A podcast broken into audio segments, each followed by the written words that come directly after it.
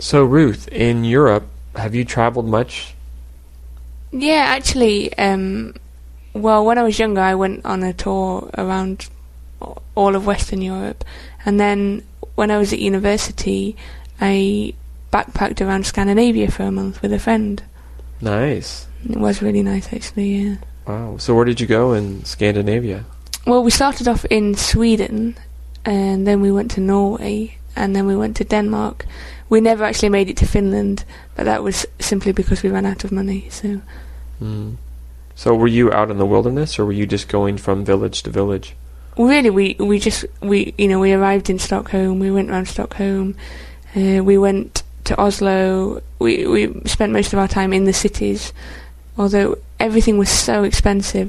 We we ended up sleeping in youth hostels or on people's floors. Uh, what do you remember most about your trip? Um, probably just having no money, and so we couldn't eat really for a fortnight.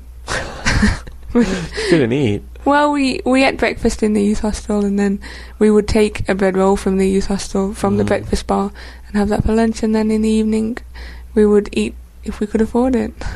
Actually, in terms of food, what do people in Scandinavia usually eat? Um, I think they eat quite a lot of potatoes and meat and things like that. Um, I'm not sure really what a typical Scandinavian meal would be. Mm, that's okay. You, you didn't have any money to No, buy I any didn't. food, right? We didn't eat, so yeah. Silly question. Um, so, what do you remember most about Stockholm?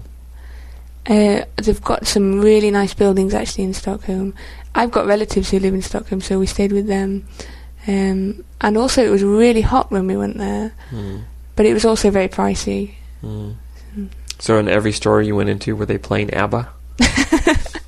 no, Okay. thank goodness.